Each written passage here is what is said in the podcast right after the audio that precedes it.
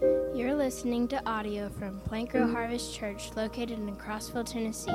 If you'd like more information about our church and its various ministries, please visit our website at www.plankrowharvest.org.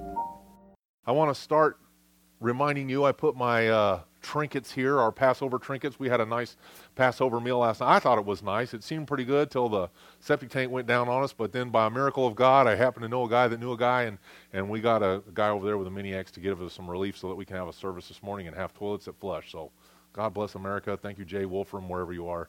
And um, and for working on that. But we had a great time together, a great time of fellowship, even the cleaning up. People were laughing, smiling. We had a really good time together. And I hope that in the future you'll kind of try to make an opportunity for yourself to have one or put one on in your home. And there's videos on YouTube, easy, to do. But it's one of the uh, feasts that's commanded to be done until Christ's return. And uh, we've put it off a lot in the Christian church um, over the centuries. And what happened way back when, about 1700 years ago, a man named Constantine uh, tried to incorporate the Jewish uh, God, the God, uh, God the Father. We would call him Adonai, Adonai Eloheinu. We would call him Yeshua. Another name was Jesus, and he was going to incorporate that into the to, just trying to coordinate all the peoples of the land that he was in charge of. And he, that's where we got the, the beginnings of the Catholic Church came from right there. He saw a vision in the sky, he says, and this sign conquer, it was the sign of a cross in the clouds, he said. And so he took the pagan churches of the time and he glommed them together with the, the, the church of Israel, basically, the church of Christ, the true church of Christ, the Christ um, beginning there and what happened was was a bad thing. Seemed like a good thing at the time. He just said everybody's a Christian. If you're not a Christian, we're going to kill you. And they're like, okay, I'm a Christian. And so, uh, so when he did that, what they did was they subdued the Jewish side of Christianity. So Passover got put away, and they glommed on to this this pagan idol named Ishtar, which we call Easter today, and they added that. And actually, there's a scripture in the King James Bible that uses the word Easter, and of course, that was written in the time of King James in England back there around 1611, more or less, 1610. Amen. And they actually used the word Easter in there, but what the word should be is Passover. And so, uh, trying to appease people there. And so, what happened is over time, Easter took prominence, the resurrection, and what took the back seat was Passover, was the death of Christ. And it's really important. This is the one that Jesus tells us to recognize. He doesn't tell us to recognize his resurrection, he tells us to recognize his death. And we're going to see that this morning. I want to show you some things there. I don't want you to go home, go to grandma and grandpa, and they've been going to Easter services since Moses was a kid, and you're going to go there and like, what you're doing is wrong, and it's the sin, it's the devil. If you want to recognize the resurrection of Christ, God bless you. It's a good thing. Because by his resurrection, we're allowed to be resurrected. It's excellent. But it's not the one we're commanded to, to do, so let's look at the one we're commanded to do. You can have both. You don't have to have one or the other. You can have both. So we're going to look at both this morning, and, and I'm not trying to demean the, the, the resurrection in any way. I do, I do like to avoid the, the term Easter because of its roots, but that's just me. I'm, I'm kind of crazy like that. So yesterday was Passover, and in the beginning of the Feast of Unleavened Bread, and today we're going to sin terribly and eat pizza, leavened pizza bread. And um, but Jews around the world begin celebrating the Passover festival in their homes and different things. And another thing I learned recently was that Jews today tend not to eat lamb on Passover anymore. Something to do with the fact that they can't do the sacrifice at the temple anymore. So now they're eating roast beef. And what it is, is it's just the hard heart of people holding on to tradition over what the Word of God says. Why do we do that? I wrote a little devotional this morning about a sheep that we had to chase around. And uh, though it is somewhat humorous, if you had been there, it was funnier. It was not that funny at the time. But me and the other shepherd there, we, we did a little track meet out there chasing these two little, they were no bigger than Parker. I'm telling you, these things were this long and this tall, but swift like the gazelle. And uh, so we chased them a couple laps around, finally got them caught, and one of them was uh, Matar for the, for the Passover yesterday, but he might have he might have lived one more day if he hadn't kept up that kind of shenanigans. But the point is, is that um, uh, for 3,333 years, Orthodox Jews, those that are seeking to be close to God, are sacrificing a lamb for 3,333. Think about that. It's three. It's four perfect numbers together there. It's kind of interesting, but um, and they're celebrating their exodus from slavery from Egypt. So, as obedient Jews, Jesus celebrated Passover, as did Paul, as did Peter, as did all the disciples. If you look in the, you look through any of the Gospels, but particularly Matthew and Mark, where they're more Jewish. Uh, John is not as Jewish as Matthew and Mark. Luke is not as Jewish. But uh, if you look in there, you'll see him. He's keeping the feast. He's keeping the feast. 12 years old, he's keeping the feast. He's getting, he's, uh, the Last Supper is him keeping the feast. Paul talks about trying to hurry back to Jerusalem because he wants to keep the feast. He wants to keep Passover. He wants to keep Pentecost because he's supposed to be in Jerusalem because he's a, a Jewish man and he's supposed to be there on those days keeping the feast. He wants to be obedient. He wants to see God move. When does God move? He moves during the feast. When is the when does the, the flames of fire come down on the people's head? When was it? Feast of what? Pentecost. It's during the feast of Pentecost, 50 days after Passover. And those guys are there. They're being obedient. They're looking for God's hand to move during the feast. And they're looking for the picture of the Messiah to come, even that. So even the Christians, believe this or not, this is going to mess you up a little bit, but I'm going to tell you anyway. Even the Christians, to the time of Constantine, they kept the Sabbath, they kept the feast. So if we're going to read God's word, we're going to be diligent to read God's word, then we need to do what God's word says to do, and then we need to be we want to be a New Testament church. We need to see what his word says and then we need to do that. The Jews got off track a long a long long time way back when Christ comes. I want to show you this today. They got off track and they got into these traditional things that were way different from what God's word told them to do. And what it became was a terrible burden on the people trying to keep up these traditions that had nothing to do with the directions that God gave them to do. And so they got off track. And what happened, like we've been talking about over the last couple of weeks, was at the time of Christ, it says, the good sower planted the seed, the good farmer, and immediately the evil one came and planted the tares. So from right there, right from Christ, the evil one comes in and plants tares of tradition and different things, some good, some not so good, and they carry on and then they get amplified during Constantine, and the tares are starting to shadow out the wheat. Just like Jed said, we're starting to see it terribly, tragically in our culture now.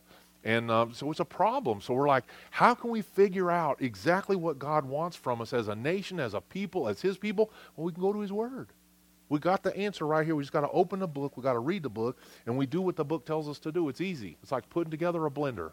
You got to open the box. It says screw the thingy on the bottom with the little whirly thing and the, the little gasket thing, and you screw it on. You put the lid on with the little knot thing that if you don't put on there, it shoots the juice out the top of the blender. All you got to do is do what the book tells you to do, and you got a good blender or a bullet. The new one's called the bullet. I've seen one. I think we have one. It's the upside down blender. But the point is, you use the book. We use the book for every other thing, but for how to live our lives. And tragically, we don't. So, you may not know this or not, but like we were talking about, Passover is communion, which we're going to celebrate next week. Passover, we call it communion.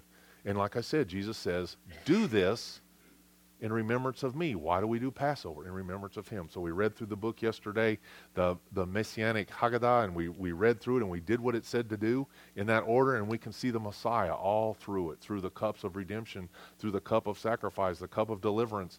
We see it all the way. We see the bread that he broke and, and the afikomen, the dessert and we break it into little pieces. This is my body broken for you. Do this in remembrance of me. We break it all up and we take it, and it's supposed to linger on our tongue. We're supposed to remember the gift of the sacrifice of the body of Christ. He took his body and was put on the cross for us on that day. So, so let's, let's work on this a second and, and see if we can figure this out. So Jesus began his open ministry about his 30th year. And from that time on, not that he wasn't ministering before that, he was ministering in a different way, in a very public way at about his 30th year, which is an important thing because that's when a rabbi could begin to take on disciples. He, he begins to take on disciples, he begins to teach, and he's constantly preaching this gospel message. The very anybody know the sentence of the very first gospel message that Jesus preached? Repent, repent, for the kingdom of heaven is at hand. And everyone who sees him, guess what they get to hear first? Repent, for the kingdom of heaven is at hand. Guess what your message should be to the world, to everyone that you see? Repent, for the kingdom of heaven is at hand. It's now. And as believers, we have the book this is the, uh, the Constitution Declaration of Independence for believers that we can use to show us how to live in this kingdom that is at hand now, even though we don't see it around us as well as we wish we could, because it's an eternal kingdom and we're ambassadors in a fallen kingdom. But as kingdom ambassadors here, we're to live in this way. Repent, for the kingdom of heaven is at hand. So he taught people about the law. He did teach the law. Well, he, he a lot of people will say, well, this is a time of grace and the law has no bearing. Well, then why did he teach about the law? Go back to Matthew, read the first nine chapters. And he takes the law apart and he says, You think that it's, uh, you've never committed adultery? Have you ever looked at a woman with lust in your eyes? Then you've committed adultery in your heart. Oh, I thought it wasn't about the law. It is about the law. Is stealing right now? Is murder right now? Well, how come all these other laws are still in, in vogue, but the, the Sabbath is not? We don't have to keep the Sabbath. The Sabbath doesn't mean anything. Spending time with the Lord one day a week, oh, I can do what I want to do. Man, the law is there. Jesus kept the law. He did stuff on the Sabbath. Yes, he did. He healed, he preached, he served, he ate, he beat up people in the temple. If you need stuff to do, you got a list of stuff you can do. Go down there and beat somebody up at Central. Make you feel better. Do it on a Sunday when there's lots of people there. But keep the law. Do what he says to do. All you got to do is do what he says to do. And your life is, is a kingdom life in that the people, the thing that Jesus did do though, and I don't want to I don't want you to think I'm going down this kind of legalistic track because that was the one thing that Jesus was not about. He wasn't about keeping a bunch of rules trying to gain the kingdom. He was showing them that he is the kingdom. Be like him. But if we're going to be like Christ, we need to be completely like Christ. We need to live like Christ lives. You said it this morning, Jed. You said that the truth, uh, speaking the truth with love, and everybody gets hung up on the love thing, and that's what happened in Canada. They've been so worried about offending people with the truth of Christ that they've actually been unloving and not giving them the truth. And now these people are going to die and, and end up in the outer darkness because they've not been told the truth. They're worried about offending. We can't be worried about offending the world. The world is going to be offended by you if you're a believer in Christ. It's just how it is. And so, as a believer in Christ, we need to be truthful be as loving as you can, but don't avoid giving someone the gospel for fear of not being loving. Dave showed us years ago the kids wandering towards the pond with a, with a blindfold on. He's like, What are you going to do? And everybody just sat there. He's like, Somebody's going to get up and tell them to stop, right? They're standing on the edge of the cliff. They're on the door of the airplane with no parachute. And we're standing there going, I don't want to say nothing might offend him. He's fixing to fall out the door of the airplane with no parachute. Tell him, Stop being stupid. Put a parachute on. You got to tell him. Christ is the parachute. And without it, you're going to the fiery pit forever. We got to be truthful. Anyway, so the thing that Jesus really wanted to do was he wanted to show the people, though, my friends, my American friends, our friends and our neighbors are enslaved. Jesus was telling the people in Israel, in Jerusalem, that they are enslaved. They thought they were free. They thought, if anything, they were enslaved only to the Romans, but they were enslaved to the law, and the law was keeping them from seeking the Father. It was keeping them from keeping the feast. It was keeping them from being diligent in, in loving their neighbor as themselves and, and, and not coveting and whatever the other things that they were doing.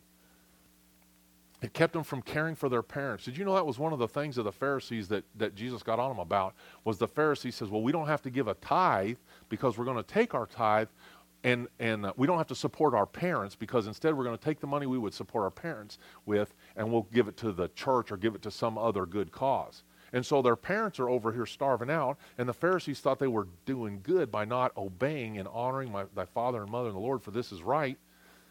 They thought they were doing a good thing by denying their parents the care they were due. And Jesus is like, You bunch of dummies, you bunch of vipers.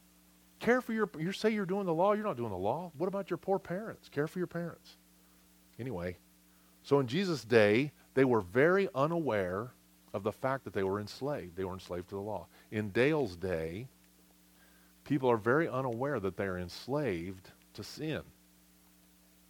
What I'm wanting to show you, I should have told you this already, is the parallels of the, of the Jews coming out of Egypt, especially the last two plagues, and of the last week of Jesus' life. So that's what we're looking at. I'm sorry I didn't tell you that already. So we're kind of trying to look at those two parallels. So Jesus sees the, the enslaved there and he feels sorrow for it. Remember, he looks at Jerusalem and he says, Oh, Jerusalem, Jerusalem.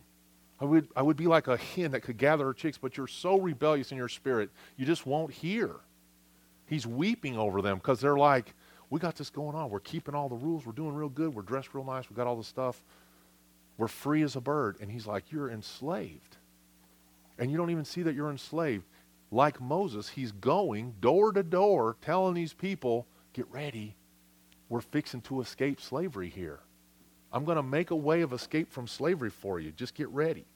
He begins to work wonders in their midst. Exodus 3:20 talks about how God says to Moses, he goes, "I am, and I'm going to work wonders in front of these Egyptians." It's Exodus 3:20 if you want to look it up. And I'm going to work wonders amongst them and it's going to it's going to show them that I'm in charge and then I'm going to they're going to release you because they're going to see my powers and my wonders. Jesus does the same things as he walks around Jerusalem.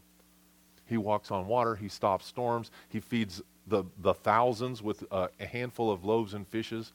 He heals the blind. He heals the sick. He makes the walk the, the lame to walk. He takes people that are dead, raises them to life. On his death, the graves are open and people jump out and start walking around. He did signs and wonders.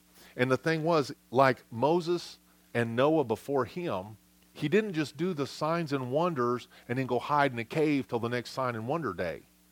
He was daily being a prophet, daily being a pastor to the people, to anyone who would hear.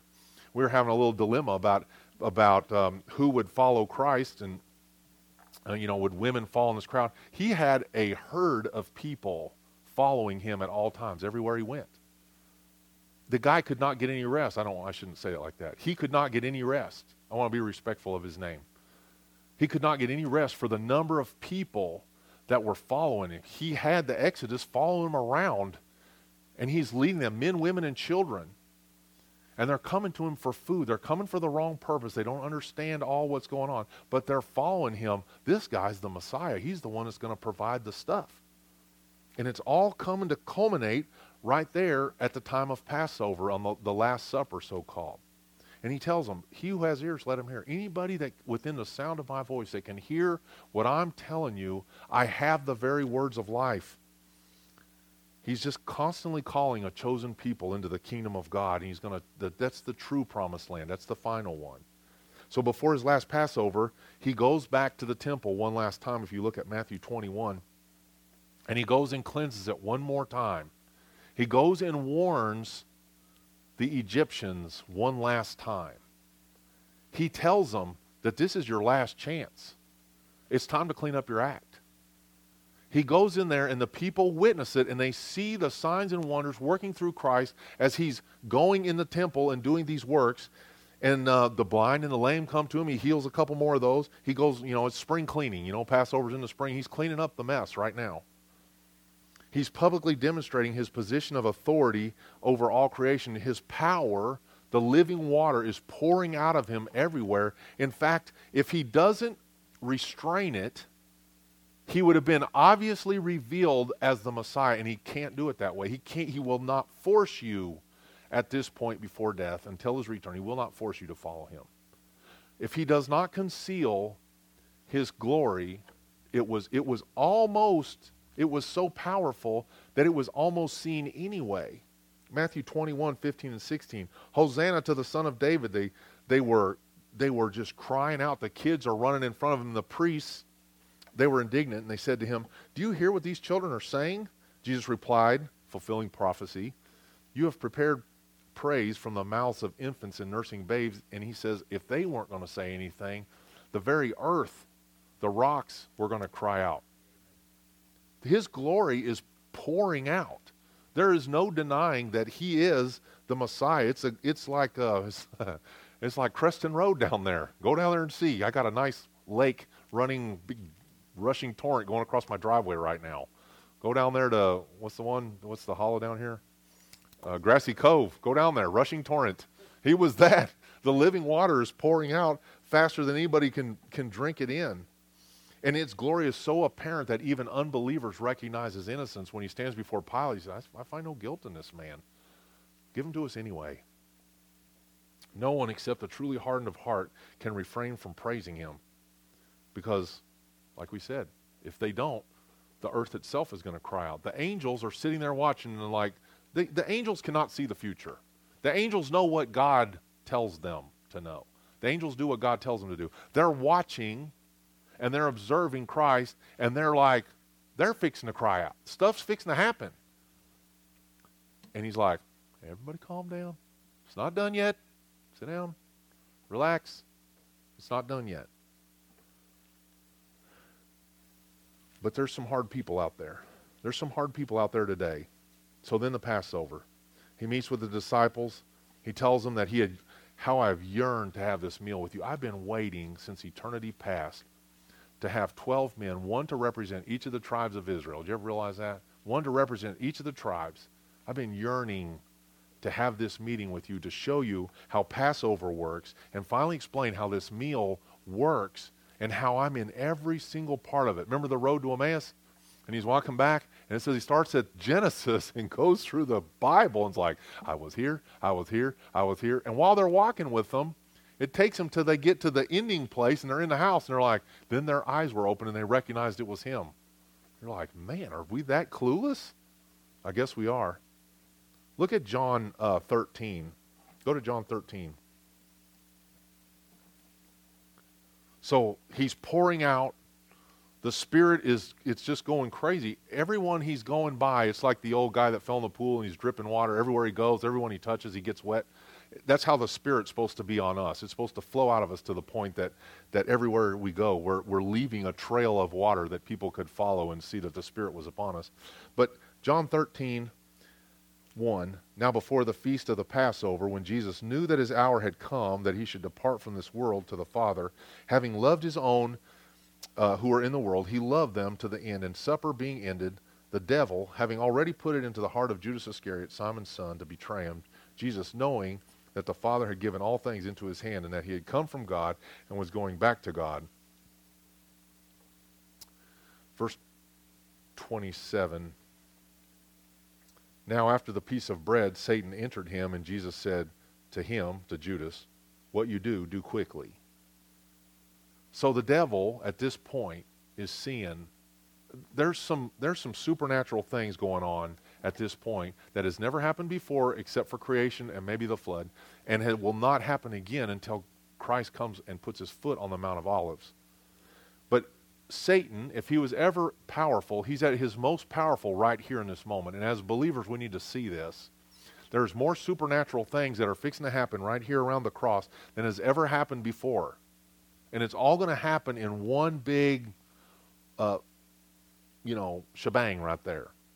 So the devil's licking his chops. He sees his chance. He's like, we're really going to pull, we are going to kill this king of the Jews. We're going to actually get, I can't believe that this is coming together that, that my seed, you know, God said that the woman's seed's going to crush my seed, but my seed's fixing to crush her seed. And this is, you know, and what he wants to do is kind of draw this out and gloat in the victory.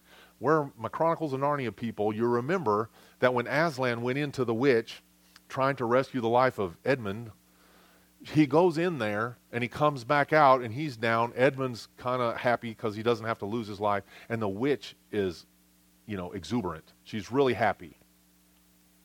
But then when it comes to it, and Aslan has to give his life, he's like, do it right now. And it kind of takes the wind out of her sails because she's like, oh, we were going to celebrate. Even in this position of submission to the witch, Aslan still has control of the situation. Right here, Jesus does the same thing. Satan would like to draw this time out and, and just kind of exult in this. And he's like, listen, whatever you're going to do, go do it right now. Now's the time.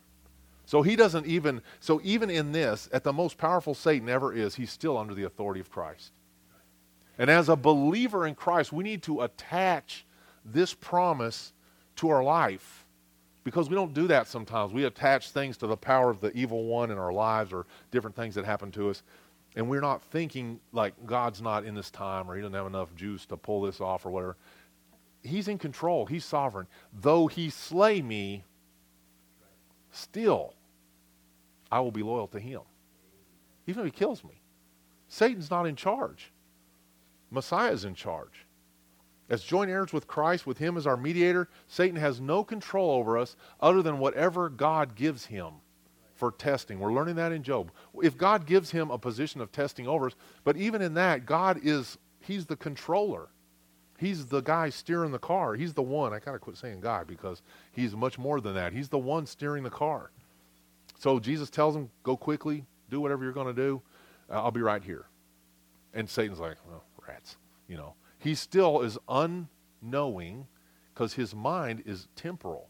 Though he can see all of eternity past, maybe, he can't see eternity future. Satan can put his plans into place, but he can only do, he only can think like you can think. I mean, he may know your tendencies and your weaknesses. You know, you, maybe you have an eye for women, or you have an eye for men, or you have an eye for, you know, uh, gambling or drug addiction or whatever your issue is. And he may know that about you. He may put temptations in front of you that are those things that are going to take you down. But he can't see what your response will be. He can only react to what your responses may be. God's in control. God is omniscient. He knows what's happening in the past and what's going on to happen in the future, what you're going to do and what you're not going to do. He knows. He still allows you the opportunity with volition to make decisions and things like that, but he, he has all the solutions in hand before the issue ever happens. Satan doesn't have that power over you. You've got to remember that. But this is the power point of all history right here. This is the power pivot point. All of history is fixing to turn right here. So Christ introduces his men. He gives them a new take on a, the ancient meal of Passover. No longer is it a meal that looks backwards to their escape from Egypt. Their escape from Egypt, the picture of sin. It's actually called the wilderness of sin. And I know it's not just a play on words. It's, it's more than that. It is called that, but it's more than that. Coming out of Egypt, the picture of slavery. And he's like, I'm going to use all that to show you that at this moment, no longer are you held by the slavery of sin, but you can have the freedom that didn't come through the wilderness of sin, but came in the promised land when you actually made it to Canaan. And I was with you the whole time, from the slavery through the wilderness into Canaan. I was there the whole time, and I had it covered the whole time. So we don't have any rec- record of Jesus slighting any aspect of the feast that was maybe traditional or anything like that. He doesn't slight any of that. He never does that. It's kind of interesting if you read in the Gospels. He never slights. Uh, he never slights the traditional feasts or even the ones that came later, like the, the feast of Purim from, from the age of Ruth or the uh, the feast of lights, uh, Hanukkah. He never he never slights that one either. He actually um, Hanukkah is actually mentioned in the Bible, and he actually takes part in that feast and says, I'm the light of the world. And so they're looking for this light, and he's like, I'm the light. This is the light you're looking for. But that's another story, another day. We'll do that one at Christmas time.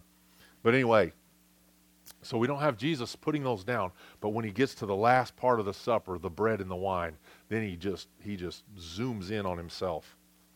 Now I didn't find this in any commentary, so I want to be really careful what I'm going to tell you. Study to show thyself approved unto God, a workman that needs not be ashamed, rightly dividing the word of truth. That's for you. You do that when you go home, what I'm about to tell you. But what I saw is that these weeks of Passover and into the ascension of Christ and that last period of time in Egypt have very similar parallels, and I just wanted to point those out to you. At the Passover, the Last Supper, Jesus is very clear that the time to move has come. It starts with his work in the temple. Then the prayer, if you go to the book of John, there's these long prayers that he prays for them and for them to be loyal after his death, and then for future believers to remain diligent to follow him. So in that, you got that picture of Moses going, get your stuff together, get your bread dough ready, get ready, go ransack the neighbors, get all this stuff going. We're about to go. Jesus really warns his disciples, and I'd like to go look at all those verses, but for time, I'll have mercy on you. But you need to know that you can go to John from about John chapter 15 on and read those, those long prayers that he prayed in prep, preparing the people. He speaks to the disciples face to face. He speaks to the greater group of people, but then it pairs down to the disciples. And he tells them, this is what's happening. Where a big change is about to occur right here. Look for this resurrection. Look for my return. I'm not going to stay dead. Don't worry. You just, I'm going to die, but I'm going to live. And they're like, what are you doing? What are you talking about? We can't put this, We, people don't come back from dead except for Lazarus. You know, we just don't see that. Anyway, so it was hard for him to get. So if you went to Exodus chapter 12, verse 34, you would see that Moses is going to the ladies and, or to the people and saying, Get your bread, put it in the pan, and tie it on your pack. We're fixing to go. Same picture. Then to the garden for the final preparation of the lamb, where, the, where, where Moses goes that last couple times to Pharaoh and gives him the word and tells him, We're leaving. You can't hold us let my people go. And after the darkness, which we're going to talk about here in just a second, after the darkness, Pharaoh's like, these people, man. And then after the death of the firstborn, he's like, go. That's what's happening at the garden. I wanted to show you something. Then Matthew 26, uh, 57, the inspection by the Sanhedrin. So, unlike our sheep, the renegade sheep, when he ran through the fence, tragically, we were unable to eat a unblemished lamb because he got a scratch on his beak when he ran through the fence and scratched it on the barbed wire there. But um, uh, not so with Christ, the perfect sacrifice. He's inspected here.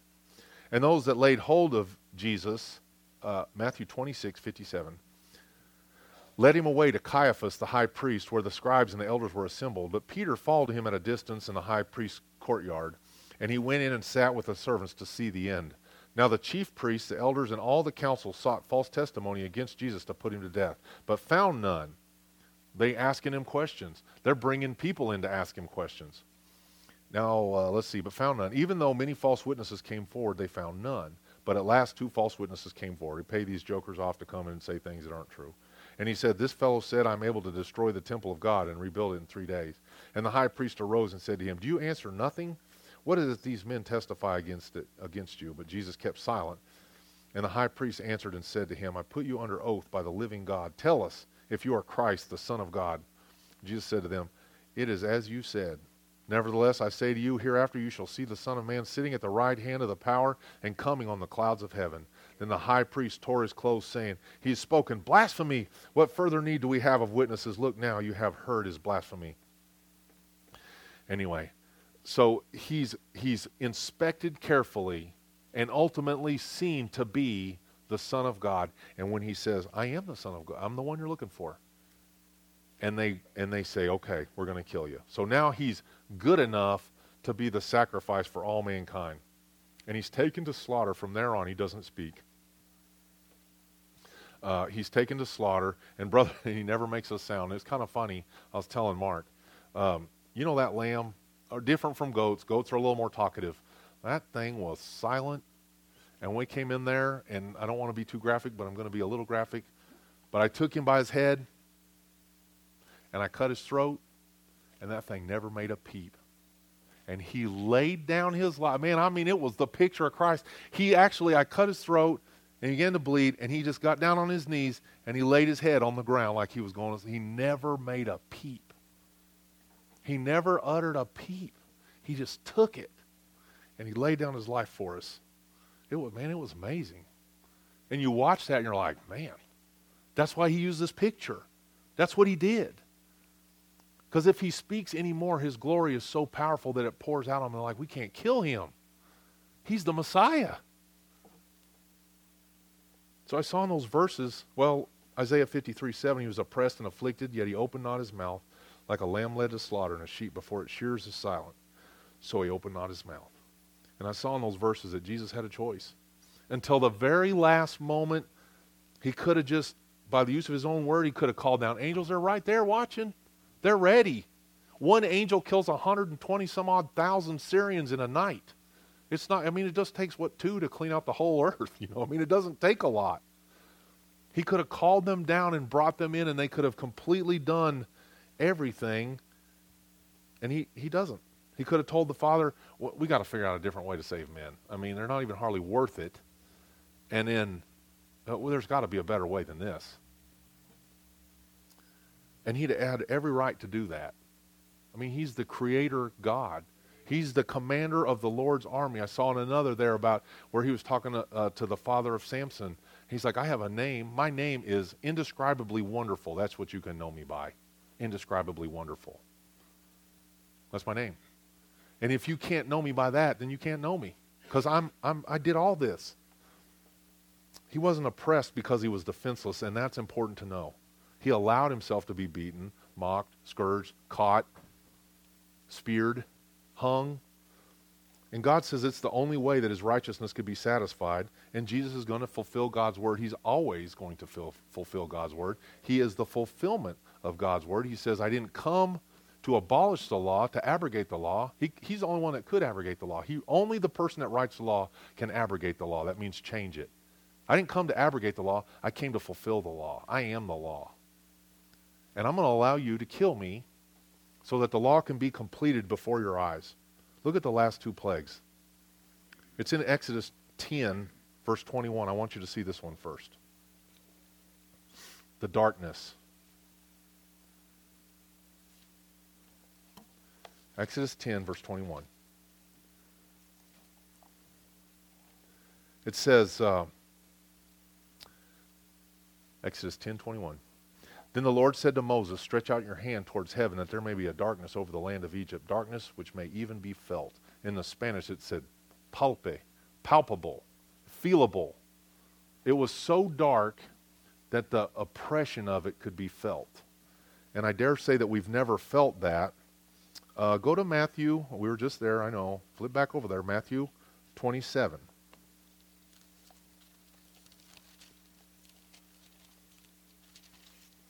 45.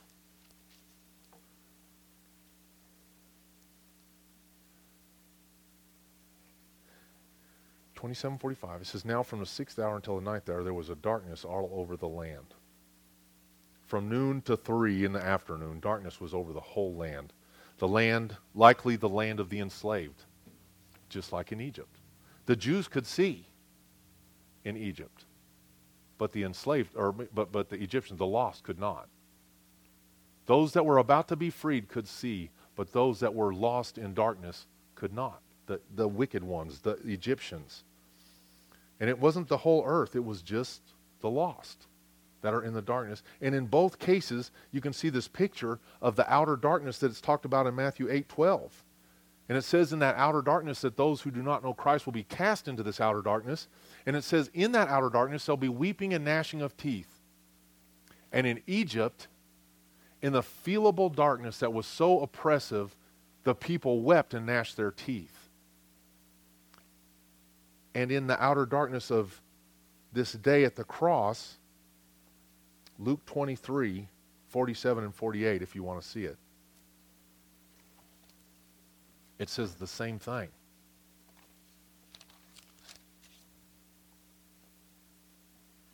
So when the centurion saw what had happened, he glorified God, saying, Certainly this man, truly this was a righteous man. And the whole crowd who came together on that sight, seeing what they had done, what had been done, beat their breasts and returned.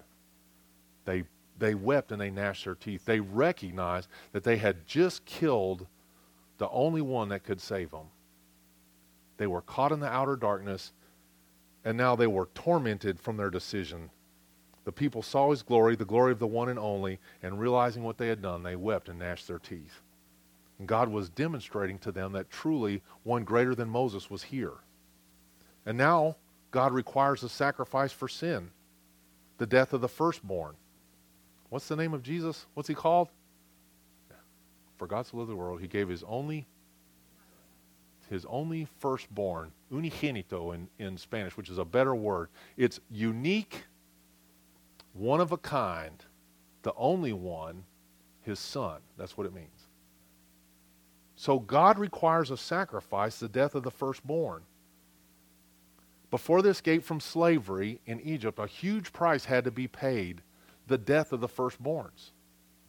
Now, some of these firstborns would have been young children that had likely not sinned greatly yet, truly innocent and some were older people, and some were, it was the firstborn of all the animals, the firstborn of everything. Thousands of sheep were slaughtered, 250,000, as many as 250,000 on each Passover in Israel, in Jerusalem, every Passover. All truly innocent, just like that little fellow the other day. He didn't, didn't do anything wrong. I mean, I'd have made a run for the border too, I suppose, if I knew that that was my end. He hadn't done anything wrong, but he, he had to be killed as a trespass, as a trespass offering for sin. thousands of sheep were slaughtered, but that wasn't enough. An innocent human life. And here's the thing when you're talking to unbelievers about this, or maybe you're trying to get this in your mind right now, and you're like, well, why does God require an innocent human life? Because He does. I don't know. Because He does. That's why. That's the answer. He requires life for life. If we go back to Deuteronomy, we can find that scripture where it was talking about the cities of refuge, and it said, For the shedding of innocent blood, there can be no atonement. Only a life for a life. So if that's the case, a human life had to be given. In the age of, of Egypt, thousands of people died in retribution for the lives that they had taken. That was the price that had to be paid. An innocent human life had to be taken. And all those firstborns of Egypt, they weren't sinless. Uh, a, majority of them probably they had sinned. But the picture is available to anybody that's going to look that the taking of life that continues until God's wrath is complete is the only thing that he says is enough. You know, he holds the arm of the death angel back. If you're alive today, then the arm of the death angel has been held back from you to this point. You realize that? That God has control over your very last breath? It's a, it's a big deal. Only those with the blood on the doorpost were safe. You know, in, when you see Mary and John at the cross, you don't see them weeping and gnashing their teeth. Gnashing their teeth is like this gritting your teeth, angry, spitting fire. Uh, uh, they weren't that. They were weeping at the loss of the Savior because they saw him as the Savior. But they weren't weeping in anger. They weren't in anguish as far as uh, angst, as far as uh, hatred against the Lord. They were weeping because they loved him. But these others were like, it was a different kind of pain. It's the pain that's talked about in Revelation when those that are cast out and they're cast out again into the outer darkness, weeping and gnashing teeth. They hate God. They don't love God now. They're not going to love God then. They're not going to seek God now. They're not going to seek God then. And think about this. The Jews of Egypt, they saw all these wonders. I got to move this for a second. They saw all these wonders, and they were told to put blood on the doorposts. Maybe we have one marker that marks be a miracle. A miracle, it's a miraculous. You just saw a miracle. They were told to put blood on the doorposts. So I'm going to draw a door here for you. So we have a door. Here's the door casing. Here's the, the lintel there. There's the side. Here's the other side. Okay. And so so you've just seen all the wonders of God, okay? You've just seen all these wonders. And Moses comes to you, you're a Jew, and he says, Put blood on your doorpost. If you do, your firstborn will be alive. He will live. If not, he's going to die. Now tell me what the paint job looks like that we put on here. Do we put a little, like just a little drop right here and a little dot right here? Or do we put the blood on the thing like this? And then I make sure I get it right here. And I make sure I get it. I mean, I want to be sure, right? I don't want to miss a spot. Heck, I'm going to lose the house anyway. They're fixing to have a terrible uh, dadgum housing market there. Two million people are fixing to leave. You could buy a dang I don't got to clean it up. He said, put blood on the door. I'm putting the blood on the door. I'm putting it all on there. You know, believers, many of us are saved by this right here, this one little drop, and we think it's enough, and it is. One drop of Christ's blood is enough.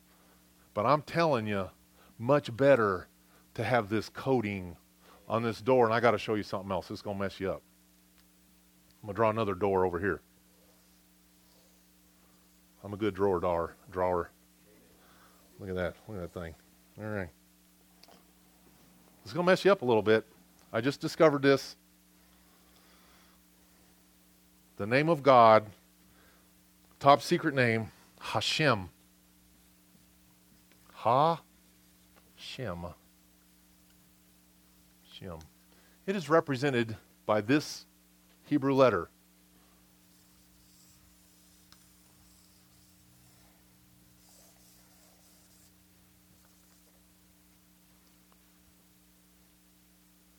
I'm going to show you something right here. They painted the name of God on the door. Every single Jew was saved by painting the name of God on the door of their house. Now I'm going to show you something else that you need to know, you need to understand. God did a harsh thing because he killed all the livestock of all the people of the land except for the Jews. But there was a mixed multitude of which you are one, and you had recognized that the wonders of God was at work in these people's life, right? But you ain't got no lamb. Your lamb is died in the plague back here. So how do you get the blower, the blood on the door? It's got to come from the neighbor, right? It's got to come from the witness of the Jew that goes to the mixed multitude and says, Listen, you're fixing to die in this thing if you don't put the blood on the door. If I warn you, if I give you the warning, if I give you the gospel, then you too could be saved. Right? And you I got plenty of blood. There's a lot of blood in the lamb, I'm gonna tell you. It gets everywhere. It's a lot. You should see it sometime. You should do it. So I give you some blood, and you can go put it on your door. And now those of the mixed multitude can have salvation as well. And the reason I'm telling you this is because your mission as a believer in Christ is to share the gospel of life with your neighbors. That, that Hebrew letter ha or he, it's H E with a, a, a I on the end, or it can be just H E. It means the name. The blood had to be shed because the Bible says without the shedding of blood there can be no remission, and the end of that would be of sin. There can be no remission of sin without the shedding of blood. Blood has to be shed. God shed the blood of the only innocent human that ever lived on the cross that day. The Bible says, Surely the blood of God was shed that day. It was the blood of God on the cross that was shed that day. The blood had to be shed.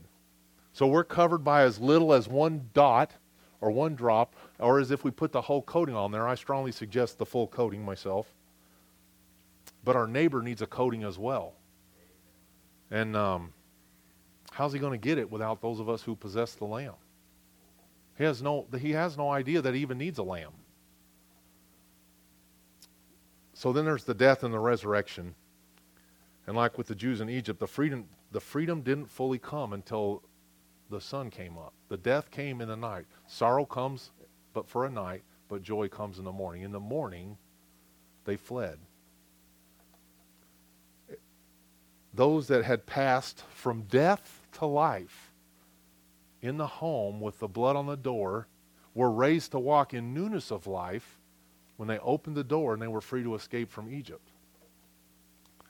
Uh, some of them struggled with taking their slavery with them. A, a, majority of them did. They took some of that sin with them, but they were saved nonetheless. They were saved to live. And uh, then they left that place of slavery and began that journey of the entering in or being the called out, what the New Testament calls the called out. They were called out of Egypt and they were taken into the promised land. They were led by a Savior, Moses. And uh, there's so many more pictures that goes on with that, but we're you know low on time there, so we'll stop. But uh, but even that, I was thinking about Jed and I chasing this sheep around, and it took two pastors to get the thing into the barn. Then we let it out of the barn. and we got it caught back in the barn. And uh, but you know, Christ was followed by the Holy Spirit. He didn't leave the people pastorless. He didn't leave the people shepherdless. And then he left his people that the Holy Spirit filled to tell others about the hope that was within him. And with Moses, we see that with Joshua. He didn't leave the people shepherdless, he left them Joshua. Moses gives it to Joshua. He passes the mantle and so on. So, what is the mission? What's our mission? Some people ask me, you know, I actually have been, uh, anyway, some people have asked me, well, you know, what's our mission? What are we doing? What are we doing? We can't do nothing. Here's your mission go take some blood to your neighbor's door. That's the mission you know, okay, we can't go to wherever right now. But the reason the United States is in the spot that it's in is because people quit taking the blood to the neighbor's door. Nobody's killing a sheep and sharing the blood. We're not telling them about the lamb that we have. Why aren't we working here? The question, question 12 on the thing, it was like, are you loving your neighbor? Well, are you? Are you loving your neighbor by just going over there and, you know, hey, I found out you guys were, you know, had the flu, so we brought over a thing of soup. Okay, soup lasts for a day, but what about for life? And then that girl weeping for her country. Do you weep for your nation? Do you weep for your county? Do you weep for your neighbor? Are you willing to do anything for your neighbor? Are you willing to even bring them a little drop of blood there and, and, and help them with it on the door?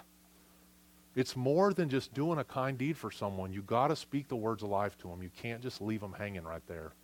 You know, we are in this time where we can't really travel, we can't really do much, and it looks like the doors are starting to open again. But we might have missed an opportunity here of, of preaching to the lost that are around here. This is a tough crowd around here. I'm telling you, take it from a guy. I go to the rescue mission. I go other places. I try to give people. I try to talk to people. If you're if you're going to come, guy brought a load of concrete to us the other day, and um, I try to get Keith to do it. And he's like, I ain't doing it. but I, was, I go there and I give him a Gospel of John and talk to him about it. I mean, that's the least it's the least you can do. The Gospel of John is for those that have yet to believe. We got a big stack on. We got stacks back there. You just hand them the book, and, and the, the word's not going to return void. But but do the part to allow the neighbor to, to receive the blood, man. Anyway, I had a really interesting time of study there. I don't want you to take all what I told you. If you want the notes and you want to go through them, uh, you know, I'll print you off some or I can email you some. But but uh, there's a lot more going on with Passover than we seem to recognize. And there's a lot more going on with the Messiah than we seem to recognize. And I think we're in a really tough time and, and going towards a tough time as a nation. And we're, we're, if we're any time behind Canada, we're mere a year to months behind them. They just put one of their pastors in jail for about a month uh, because he just, ref- the only thing he refused to do was close his church. So they put him in jail because he wouldn't, because he wouldn't close his church. They're going after pastors there. They have a hate crimes law there. Uh, they can't speak about anything, you know, transgender or gay marriage and all that stuff. They can't speak about it at all. If they are, they get fined. They go to jail. We're man, they're trying to they're trying to do that right now. So take the time right now while the door is open, while the window of time is open, to be a minister of the gospel to your neighbors. Okay. All right. Father, this morning we thank you for your word, Lord. I pray that your word will not return void. I pray that it wasn't spoken incorrectly or falsely or heretically or any other thing, Lord. I pray that it only points people to you. Father, I pray that, uh, that, that the Messiah, Jesus, would be more visible to us now than it's ever been in our lives.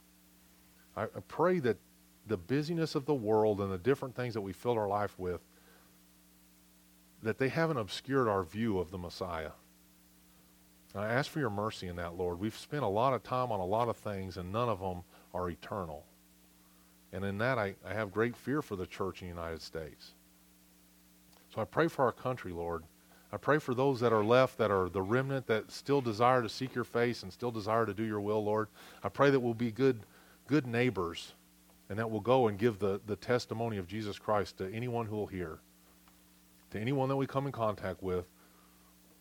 Lord, I, I, I fear that we're afraid of being abrasive or being too in people's face, but because we haven't been, our nation is failing. So, Father, I pray for our nation now, Lord. I pray that the eyes of the, the ears of the people would be open, that they could see us as a set apart people. I pray that our people would, would repent of the, the weakness that we've had in sharing our faith and the fears that we've had. Lord, that you would, you would cure us of that and give us boldness, that we would go and, and speak to any who would hear. Lord, you, you showed us that. He who has ears, let him hear. If they got ears on the side of their head, then we should be speaking into them, Lord, the very words of life. We thank you, Lord, for your goodness to us, your care for us. Lord, we thank you for this, this, this time we had yesterday, what a blessing it was. Thank you that in time past, you caused a relationship to be built, that we had someone we could call, that you could provide someone in that moment that we needed it to come fix the, the septic system. You're working, you're always working. Lord, I, I thank you for the ways you're working behind the scenes. We don't even see it, we don't even recognize it. And you're always, you're going, the one who goes before. You're always going before and you're making the way straight, Lord. I pray for this fellowship, Lord. I pray for this church. I'm grateful for what a nice place to, to be in. I'm grateful for the protection from the weather. And I pray, Lord, that that's all well and good, but without your presence here, it's nothing.